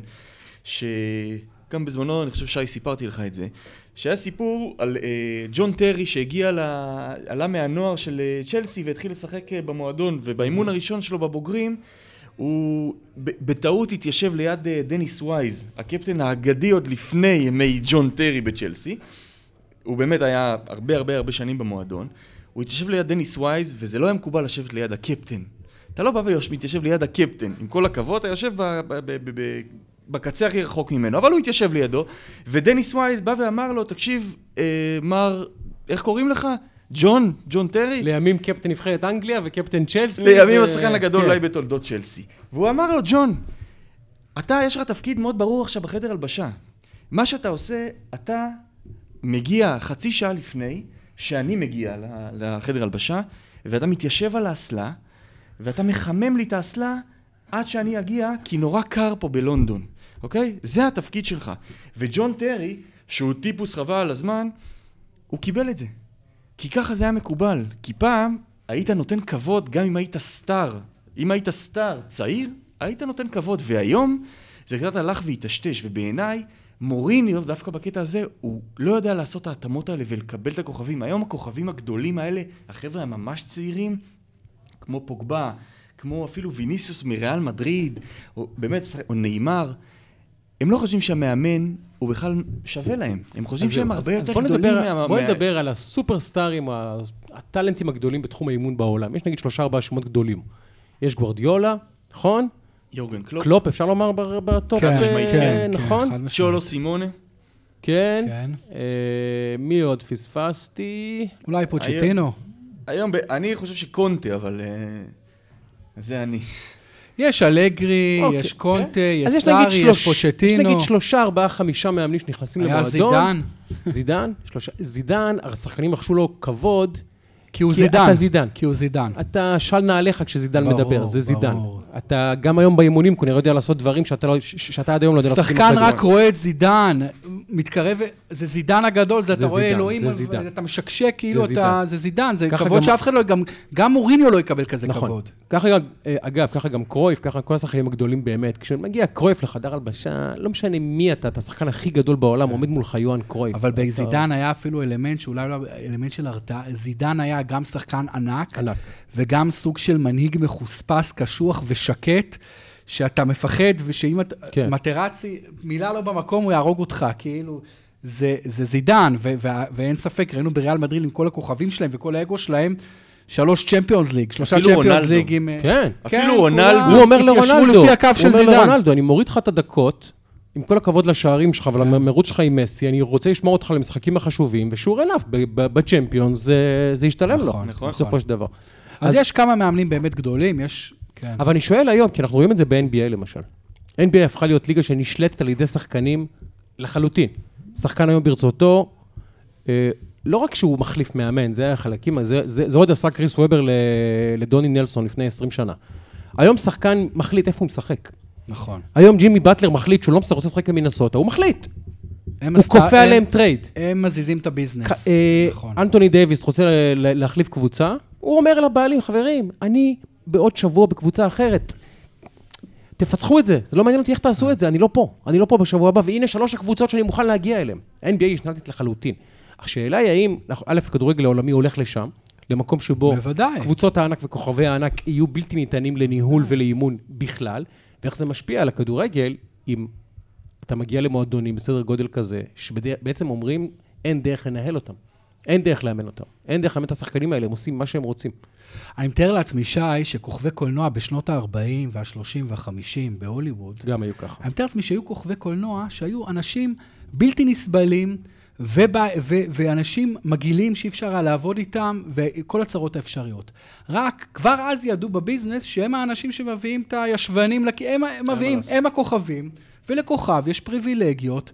אמר פעם אה, ג'ימי, ג'ימי ג'ונסון, המאמן פוטבול הגדול אה, של דאלאס, mm-hmm. אמר, השקר הכי גדול זה שהמאמן יגיד לך שהוא מתייחס לכל השחקנים אותו דבר. ברור. אומר, אין שקר יותר גדול מזה. ברור. שחקנים שונים, המאודים, כמו בכל ארגון, מקבלים יחס שונה. אה, וגם, אה, וגם אה, פרגוסון אפילו הגדול ידע להתאים את עצמו לדמויות שונות לחלוטין ולתת יחס שונה, ואין מה לעשות. והיום, בעידן של הכוכבים הגדולים, גם מוחמד סאלח יכול להחליט באיזה קבוצה הוא משחק וכמה כסף הוא מרוויח, ומי יאמן אותו. למה? כי הדרוינג פאוור שלו, כוח המשיכה שלו גדול. גדול מספיק, והכוח המשיכה של נאמר גדול מספיק, ואם הוא, הוא יבוא לבעלים הקטרי ויגיד לו, תקשיב, האמרי הזה ב... לא מתאים לי לעבוד איתו, אמרי ילך הביתה, הוא לא צריך, אף אחד בכלל לא ידע את זה בכלל. הוא רק- פשוט סוגר איתו את זה בארבע עיניים. וכמו שלברון יבוא, אם לוק וולטון לא מתאים ללברון או דיוויד בלאט, הוא יבוא לדן גילברט, תגיד לו, עזוב, הבלאט הזה זה לא מתאים, בלאט על המטוס הראשון, לב- ובלאט- ו- וככה זה עובד, כי לברון- לברון יותר גדול מקליבלנד. לברון מחליף מנהלים מקצועיים, זה לא, לא, לא רק מאמנים. הוא יכול להחליף בעלים, הוא יכול מנג'ר. גם לה- כמעט להחליף בעלים אם הוא רוצה. הוא- יכול להחליף קומישיונר כמעט, אם הוא באמת רוצה. יגאל, כמי שעכשיו- נכנס לעולם האימון, ואתה תפגוש, אני מניח, בכל קבוצה, יש את הפיגורות, שחקנים כדורגל, בכלל ספורטאים זה, זה, זה, זה דבר לא קל, אבל שחקני כדורגל, נדמה לי, הם קשים אפילו יותר לאימון מספורטאים אחרים, בתחושה שלי, כן? כאוהד ספורט. מה, איך אתה חושב, המאמן המודרני, שנכנס לשדה המודרני, גם של דור הרשתות החברתיות, שזה עידן שהוא אחר מהעידן של הכל. בחוץ. התקשורת אחרת, היום הכל בחוץ. אה, וגם יש טאלנטים ש... אתה יודע, בגיל 17 יש לו כבר, אה, לא יודע מה, 30 אלף עוקבים באינסטגרם, והוא בטוח שהוא לאו מסי, כן? איך, איך אתה חושב מאמן היום צריך להיכנס למועדון, לא משנה, אפילו אם הוא, אפילו אם הוא מועדון בסדר גודל קטן או בינוני. מה הפילוסופיה של מאמן היום? אני צריכה חושב- להיות. אני חושב ש... בוא נגיד ככה, אם צריך להגדיר את זה, זה... קח למשל את שלמה שרף, תהפוך 180 מעלות, הפוך. זה מה שתקבל. מה הכוונה? מאמן הוא, בעידן המודרני, בגלל כל מה שדיברנו ועניין הכוכבות הזה וכולי, הוא כבר לא יכול להיות, אוקיי, אני מגיע... רס"ר, רס"ר. אני רס"ר ואני עושה, ואני, אם אתה לא תעשה, אני אעניש אותך, ואם אתה לא תעשה ככה... אין, זה כבר לא קיים הדבר הזה, כי באמת היום הכל פתוח, והשחקנים הם יותר חזקים מה- מהמאמן וכולי. אה, יורגן קלופ זה דוגמה נפלאה למאמן שדורש, סליחה, אני מפריע, שדורש אה, אה, סגנון משחק מאוד מאוד תובעני ומאוד מסוים.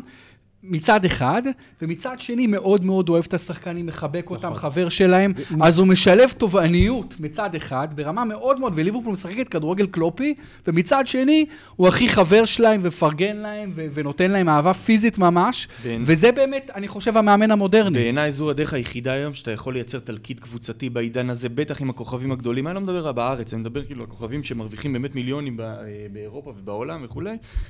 זו הדרך היחידה בעצם לייצר את התלכיד הקבוצתי הזה, זה מצד אחד, יהיה לך את הדרישות ואת פילוסופיית האימון הספציפית, הספציפית שלך, קרי משחק לחץ, קרי שיטה מסוימת, 4-3-3, 5-3-2, 3-5-2 לחץ וכולי. גבוה. ומהצד השני אתה צריך להיות סוג של פסיכולוג, אתה צריך להיכנס לחדר הלבשה, אתה צריך להבין מי הפרסונות שעומדות מולך, אתה צריך להבין מי הגורמים החזקים בקבוצה, מי החלשים, לשים יד על אלה ולחבק אותם, management, ניהול כוח אדם, ולשים יד ניהול על אלה אנשים. ולחבק אותם, וגם פפ גווארדיולה הגדול, כן? שאצלו באימון ברצלונה פעם צ'אבי העיד שכל דקת איחור לאימון בברצלונה אתה שם 300 יורו, על כל דקה שאתה מאחר לפפ, מצד אחד, אתה יודע, הקשיחות והמשמעת, מצד שני הוא תמיד יכול לבוא, הוא תמיד יבוא אליך וידע לתת לך את החיבוק הנכון. כן. וידע לתת לך את המילה הטובה ולקחת אותך הצידה. אתה צריך לעבוד אתה 24... סיפרת לי, אגב, פרגוסון, שמי אמר את זה? אה, אולי רוי קין אמר? לא זוכר מי אמר. שפול סקולס, אני חושב. פול סקולס אמר. כן. שהם הם פחדו לאכזב אותו. כן. הם לא רצו, הם, הם לא יכלו להסתכל לו בעיניים אחרי משחק רע, מתחושה שהם אכזב, אכזבו, אכזבו אותו. ואכזיבו אותו. וגם... שזה מעניין. נכון, וגם פרגוסון היה משדר, הלו פרגוסון גם בחדר הלבשה היה משדר המון עוצמה. מצד אחד הוא, הוא באמת, הוא היה עוצמתי, והוא לא היה בן אדם כזה נחמד. אבל הוא כן ידע, לדע, הוא, הוא בעצם ידע איך קוראים לאימא של כל שחקן.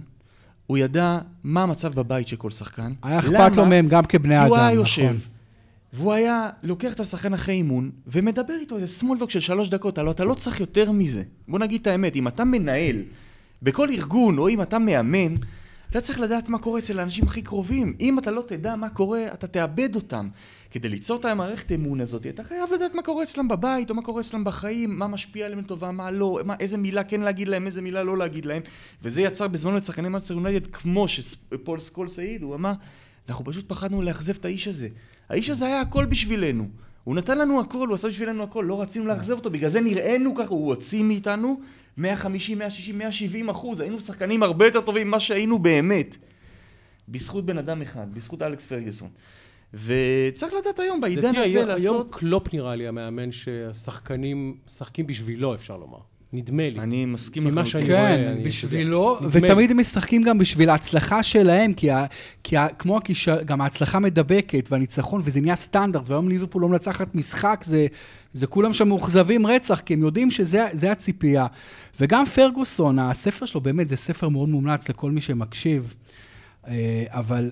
אבל באמת יש שם סיפור, הוא באמת ידע לפנות לכל שחקן בדרכו, אבל הוא תמיד שם את הקבוצה, את, את האינטרס הקבוצתי מעל הכל. אבל הוא אומר, דוגמה מהימים הראשונים שלו, אומר, היה בלם נפלא, גארי פאליסטר, mm-hmm. הוא הביא אותו. הוא אומר, גארי פאליסטר היה שחקן מאוד מאוד, היה שחקן מעולה. אומר, הייתה בעיה איתו, שני דברים. אומר, הוא שנא להתאמן, אומר, הוא היה משחק הרבה יותר טוב ממה שהוא היה מתאמן, והוא אף פעם לא היה חי חיים ספורטיביים מבחינת, אה, אה, הוא היה אוכל רק שוקולדים וכאלה. אומר, אומר, למרות שהוא היה מצוין על הדשא, אמרתי, אני חייב לטפל בדבר הזה, אני חייב, ולי... בכל זאת, כי ידעתי שזה כל כך גרוע, מה שגארי פאליסטר עושה, אומר, באתי אליו הביתה יום אחד, אומר, ואני רואה בכל המטבח, אני, אשתו פותחת לי את הדלת, או אשת- הם היו זוג צעיר, אומר, אני רואה כל המטבח מארסים וחטיפים וכאלה וזה. אז אני, אני אומר, הוא היה למעלה, בקומה השנייה גארי פאליסטר, אומר לאשתו, אני אומר לה, תגידי לי, איך את נותנת לו? הוא בעלך כדורגל מקצועי. איך את נותנת לו אה, לאכול את הדברים האלה? היא אומרת לו, אתה לא מבין, אה, הבוס, היא קוראת לו הבוס, אתה לא מבין כמה אני מתחננת אליו שלא יאכל, אבל כל פעם הוא הולך וקונה את החרא הזה, ואני מתחנן שלא יעשה את זה. ואז היא קוראת, ל... ואז היא קוראת לבעלה מלמעלה, אומרת לו, יש לך אורח? ואז גארי פליסטר אה, יורד למטה במדרגות, רואה את פרגוסון, רואה את אשתו, רואה את כל החטיפים שם, ואז הוא אומר לאשתו, כמה פעמים אמרתי לך לא לקנות את הדברים האלה? ו- וזה כאילו, והוא אומר, אבל הוא אומר, לא שיניתי את פליסטר, לא הצלחתי לשנות אותו. וגם הוא ידע, בסופו, עם כל הקשיחות שלו, ורוי קין מתאר אותו, אומרים לו, תתאר את פרגוסון במילה אחת, אז הוא אומר, ferocious. זה בן אדם שהיה...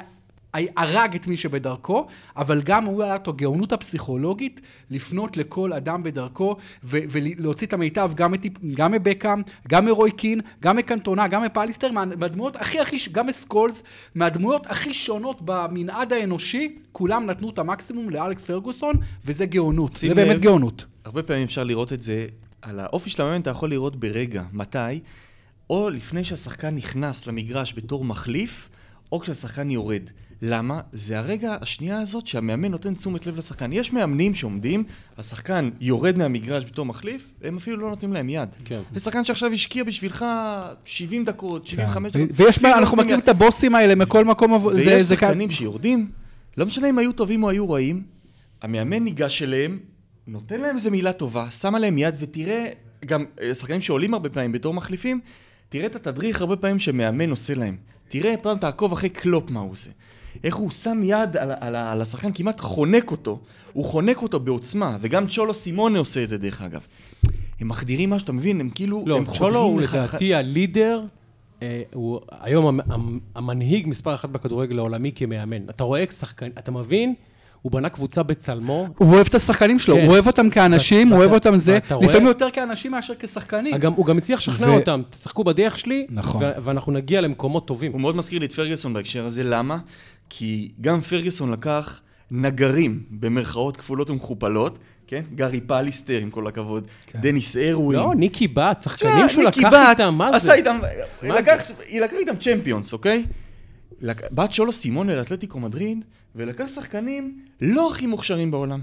דייגו גודין, וחואנפראן, וקוקה שהיה מוכשר שעלה מהנוער בסדר, וסאול, אתה יודע, אבל לא השחקנים, לא מגה סטארים, ופתאום לקח איתם אליפות, עושה איתם עונות מדהימות פעם אחרי פעם, וגמר צ'מפיונס פעמיים, ו- ו- ולקח ליגה אירופית, ולקח אליפות. הקבוצה היחידה שמסתכלת בעיניים לריאל ולברסה בספרד. היחידה. בטח, כי הוא היחידה. מאמן ענק והוא מנהל אנשים ענק, נכון? מנהל אנשים, היום טוב. המאמן... בוא, בוא נסכם את הפודקאסט הזה ונעשה דיון קצר, כי זה גלפנו יותר כבר חשוב הרבה מעבר מטקטיקה, לזה. בהרבה. בוא נדבר על, על... אה, הזכרנו פה את השם רונלדו כמה וכמה פעמים, בוא, בוא נקדיש לזה שלוש-ארבע דקות. עוזב רונלדו את ריאל מדריד. מסכימים איתי שהוא לא בשיא יכולתו הספורטיבית, הוא עדיין רונלדו, הוא עדיין שחקן גדול, אבל הוא הפך תקליט והוא כבר לקראת אחד השירים האחרונים בתקליט. הוא לא בשיאו. אפשר היה לחשוב שמועדון עם המשאבים של ריאל מדריד, עם המסורת של ריאל מדריד, עם הסגל של ריאל מדריד, יצליח, אתה יודע, לעשות את המעבר הזה בצורה שהיא פחות גרועה. אני שואל, האם המסה הקריטית של רונלדו ייצר במועדון הזה בכלל היא כל כך הרבה יותר גדולה ממה שחשבנו, וכשאתה מוציא שחקן בסדר גודל כזה ממועדון, אז נוצר ואקום שכמעט אי אפשר למלא, או לחלופין, שריאל מדריד באמת עשתה כל שגיאה אפשרית השנה בהתנהלות שלה. איפה התשובה נמצאת? אני חושב שריאל מדריד איבדה שתי פיגורות ענקיות, רונלדו וזידן. וזידן, נכון. וזידן. נכון. זידן כדמות כזו שכופה מצוינות על כל המערכת, בעצם היותו זידן וכל דברים שהוא מביא. ורונלדו, עם אה, באמת, מאחד מהמשחקים הגדולים בהיסטוריה, שמביא מספרים מטורפים. מאוד קשה להחליף את זה. הם הביאו, הכל נולד בחטא עם המאמן הזה לופטגי, שהביאו אותו בדרך לא דרך מהנבחרת, הכל, הכל התחיל רע מאוד, ו- ונמשך עוד יותר רע. וריאל מדריד באמת אה, מדממת אחרי אובדנים מאוד גדולים. היא ריאל מדריד, היא מתישהו די מהר היא תחזור אה, לעצמה, אבל- אבל... הם, אבל- איבדו כבר, את פיגו, הם איבדו כבר את זידן בעצמו כשחקן, כן, ועדיין אבל- המשיכו לקחת אליפיות נכון, וכולי. אבל מה- רונלדו זה, נכון, אבל רונלדו זה באמת משהו מטורף, בגלל זה הוא קריסטיאנו רונלדו, וכן, ריאל מדריד בעונה רעה מאוד, ויהיה מעניין לראות מתי הם יחזרו. אני, אני חושב שרונלדו, אה, כמו מסי, ויש רק שניים כאלה בעולם, ובהיסטוריה של הכדורגל היה את מרדונה ואולי פלא, שהם game changer ים אמיתיים. כלומר, יש הרבה קבוצות ב-level הגבוה. לברון ג'יימס. ויש ריאל מדריד, ויש ביירן מינכן, ויש צ'לסי, ויש זה... אבל מה גורם לריאל מדריד לזכות שלוש פעמים רצוף בצ'מפיונס? זה בדיוק אותו game changer. זה רונלדו. זה המהלך הזה שהוא יעשה בחצי גמר, כשהקבוצה כבויה נגד רומא, אז ברבע גמר, עושה איזה מהלך מטורף ונותן גול ולוקח את הקבוצה קדימה. גארת' בייל, שעליו בנו שכביכול יחליף את רונלדו או מרקו אסנסיו לימים, אין להם את הדבר לא. הזה. הם לא ב-level הזה. לכן ריאל מדריד כביכול לא נבנתה כמו שצריך ולא הכינה את עצמה כמו שצריך מספיק זמן לפרידה הזאת מרונלדו, כי זה גם משהו שקרה אתה יודע, הם לא באמת חשבו שאולי הוא יעזוב לא, בקיץ הזה, ולא חשבו שבטח וזה וזידן. הם הסכימו שזה יקרה, לא, זה לא נכון, כפוי. אבל הם לא עשו את ההכנה הראויה כמו שצריך. עכשיו, נגיד, בא לופטגי. לופטגי לא שכח לאמן כדורגל בנבחרת ספרד, שנעשתה את אחד הקמפיינים של המוקדמות המונדיאל היותר טובים שהם עשו בשנים האחרונות. מאמן טוב. עם כדורגל אדיר, אדיר ברמת הנבחרת, הלוא הוא לא שכח לאמן. לא, אבל פתאום נוצר ואקום, אתה יודע, גדול מדי. נוצר, באמת, נוצר פתאום איזה מה שאתה לא יודע לתת לו מענה, פתאום כולם היו נסמכים על רונלדו כשהקבוצה לא משחקת טוב, אז יש תמיד את רונלדו שיעשה את האקסטרה הזאת, שישנה לנו את המשחק. גארת' בייל לא ברצלונה בלי מסי, כן. נכון, גם אבל... מסי מעניין איך ברצלונה מכינה עתידית, והיא כבר צריכה לעבוד על זה, על היום שאחרי מסי. אי אפשר, אי אפשר, אי אפשר, אה, אפשר לנסות להכין, אבל אין תחליף למסי ואין תחליף לג'ורדן ואין תחליף לברון יכול להיות שנעימה הוא כזה. כשעוזב ג'ורדן את הבולס, כשעוזב כן. לריברט הסלטיקס, לברון את קליבלנד, כשעוזב קרויף את נבחרת הולנד, זה נעליים שלוקח דור, דור למלא. לפעמים יש לך מזל ענק, מטורף. ואתה מצליח לייצר אה, כמו אה, שיקגו, אתה מצליח לבחור בדראפט את דרק רוז, ואחרי ארבע שנים פתאום יש לך קבוצה שרצה לפלייאוף והיא, והיא לגיטימית, אבל שחקן בסדר גודל הזה של קובי בריינט, של ג'ורדן, של מסי, של רונלדו, אי אפשר פשוט להחליף, אי אפשר, כי אין, אין נכון. כאלה, אין כאלה, יש כאלה... חמישה בהיסטוריה, שמונה בהיסטוריה, אין, אין, אין, אין אין למצוא. תסתכלו אגב, על אבל... סקאלה יותר נמוכה. טוטנאם, כשהארי קיין, אם הוא יחליט אי פעם לעזוב את טוטנאם, היא תמצא חלוץ ברמתו? היא לא תמצא. הסיכוי שהיא תמצא חלוץ שיביא את המספרים של קיין זה, זה פחות מאחוז. אגב... אין, אה, יש שחקנים מאוד טובים, אין להם תחליף. אני, אני רוצה לסכם ולכפור בהנחות היסוד שלנו ולומר שהסגל של ריאל מדריד העונה בעיניי הוא יחסית בינוני. זאת אומרת, אם אתה אומר מי הוא ה... ריאל מדריד גם תמיד בכל קיץ ידעה להביא את הסופרסטאר העולמי הגדול ממש, אמבפה או נאמר, מישהו, האמנו שיגיע לשם, או עדן עזר, מישהו. הם רצו את פוגבה, ופלורנטינו הודה פעם ראשונה, לא, בגלל הכסף לא הבאתי את פול פוגבה. יונייטד שמו הצעה שריאל מדריד לא יכלה להתחרות עם ההצעה, ריאל זה כבר לא ריאל הכי עשירה בעולם שהייתה פעם, היום כבר, היום מנצ'סטר סיטי יותר עשירה ממנה, פ.ס.ז' יותר עשירה ממנה, יונייטד אפילו יותר עשירה ממנה. אבל יכול להיות שגם יש... זה מציאות שלא הייתה קיימת. אתה אומר, מסתכל על ההרכב שלהם, אתה אומר, מי יש שם? מי זה? בייל, לא, תראה. שחקנים טובים. והם מאכזבים אסנסיו אבל זה לא... יש לך סרחיו ראמוס, ויש לך ורן, ויש לך קרבחל, ויש לך... ומודריץ'. יש המון שחקנים, מאוד עמוקים. סגל מהטובים שיש בעולם, מהטופ שלוש בוודאות. אבל מה העניין? שימו לב, קודם כל, העזיבה של רונלדו מכה רצינית, העזיבה של זידן מכה גם גדולה, אבל יש פה גם את הקטע של השובע. דיברנו בהתחלה על מכבי תל אביב, שלוש אליפויות, כן. והלאה. הפועל באר שבע שלוש אליפויות והלאה. ריאל מדריד זכתה שלוש פעמים בצ'מפיונס, יכול להיות שהשחקנים האלה כבר קצת צבעים. אבל מה. תגיד על הפטריוטס? תראה, אה, באליפות השלישית שבאר שבע לקחה אליפות שלישית ברציפות, אז לא מדברים סובה, אבל רביעית פתאום זה סובה, אתה מבין? כאילו, זה, אם היא הייתה על שער לקחת אליפות, אז, היו אומרים שהיא לא שבעה. זו הגאונות אגב. אולי הם מאוד רצו השנה, אבל לא הולך להם. ואולי ננעל בזה, זו הגאונות של פרגוסון. דיברנו על זה לפני הפודקאסט. שהוא יודע, ידע להחליף ארבעה דורות של שחקנים. כי הוא פעם לא היה שבע בעצמו. ארבעה דורות הוא החליף, נכון. האיש הזה. ארבעה דורות, לאורך 22 שנה, 23 שנים, כמה שנים שהוא אימן שם, וידע לקחת צ'מפיונס ואליפויות ולשלוט בכדורגל האירופאי למשך 20 שנה כמעט. זה הגיון. כמה אליפויות הוא לקח? 10, 11? לקח משהו, כן, משהו כזה. לדעתי הוא לקח 21 אה, תארים, כולל גביע הליגה וגביע אה, זה, וגביע האלופות, משהו כזה. זה מאמן שאנחנו לא, לא, לא נראה דבר כזה. לא. לא נראה, לאורך כל כך הרבה שנים. אגב, כי זה, תדע לך, הוא תמיד שמר על ערנות, תמיד היה לו את החוש הזה לראות את הכוכב בדעיכה, ועם כל הצער... שחרר אותו לפני שהוא עדיין היה טוב. למשל, קח את רוי קין, היה הקפטן שלו לא מעט שנים, סמל, באמת אחד השחקנים הגדולים, הקשרים הדפנסיביים הגדולים בכל הזמנים, וכשהוא זיהה את הדעיכה של רוי קין, הוא אמר, אני המועדון גדול יותר מהשחקן. אז אני מראה לרוי קין את הדרך הוא החוצה. יודע את רוי קין, אבל, והוא מסביר את זה בהרחבה בספר, זה מאוד מעניין, לא בגלל יכולת מקצועית, ממש לא, בגלל ההתנהגות. הוא אמר, קין עושה לי נזק. נכון, אבל גם- בחדר ההלבשה, עושה נזק לשחקנים, הוא מתנהג לשחקנים הצעירים בצורה לא טובה. אבל זה בא לידי ביטוי מקצועי יוצא- במגרש. נכון, כן, והוא, והוא החליט שקין פשוט עושה נזק. תמיד הוא צריך לשמור את קין איכשהו, כי קין תמיד היה אישיות סופר בעייתית, תמיד צריך לשמור אותו מה שנקרא אינשק. כשקין כבר לא היה יותר אינשק, הביתה. הוא זרק כש- שחקנים כמו כשהוא אמר על. בקאם, יותר רוצה להיות סלברטי מלהיות כוכב כדורגל, הביתה. ככה הוא. ככה הוא. שמ, הוא שמר על החוש הזה ועל, כן. ועל הרעב הזה. הוא לא נתן לקבוצה להיות שבעה. הוא לא נתן לקבוצה, ויכול להיות שבריאל מדריד, אם אה, אה, פלורנטינו פרס היה מזהה את זה, אוקיי, והיה מנחה את המאמן לנסות איכשהו ולחדש את, ה, את הרעב בריאל מדריד, כן. יכול להיות שהוא עוד היה משנה, אולי הוא באמת היה מביא איזה, הוא היה שם עוד כמה מיליונים כדי להביא עדן עזר או אמבפה או משהו כזה, כדי להצעיד אותם קדימה. יפה, אה, מרתק. אנחנו נתכנס, אני מקווה, אנחנו צריכים להפוך את זה לאיזשהו הרגל שנעשה אחת לשבועיים שלושה לענייני כדורגל. בטח.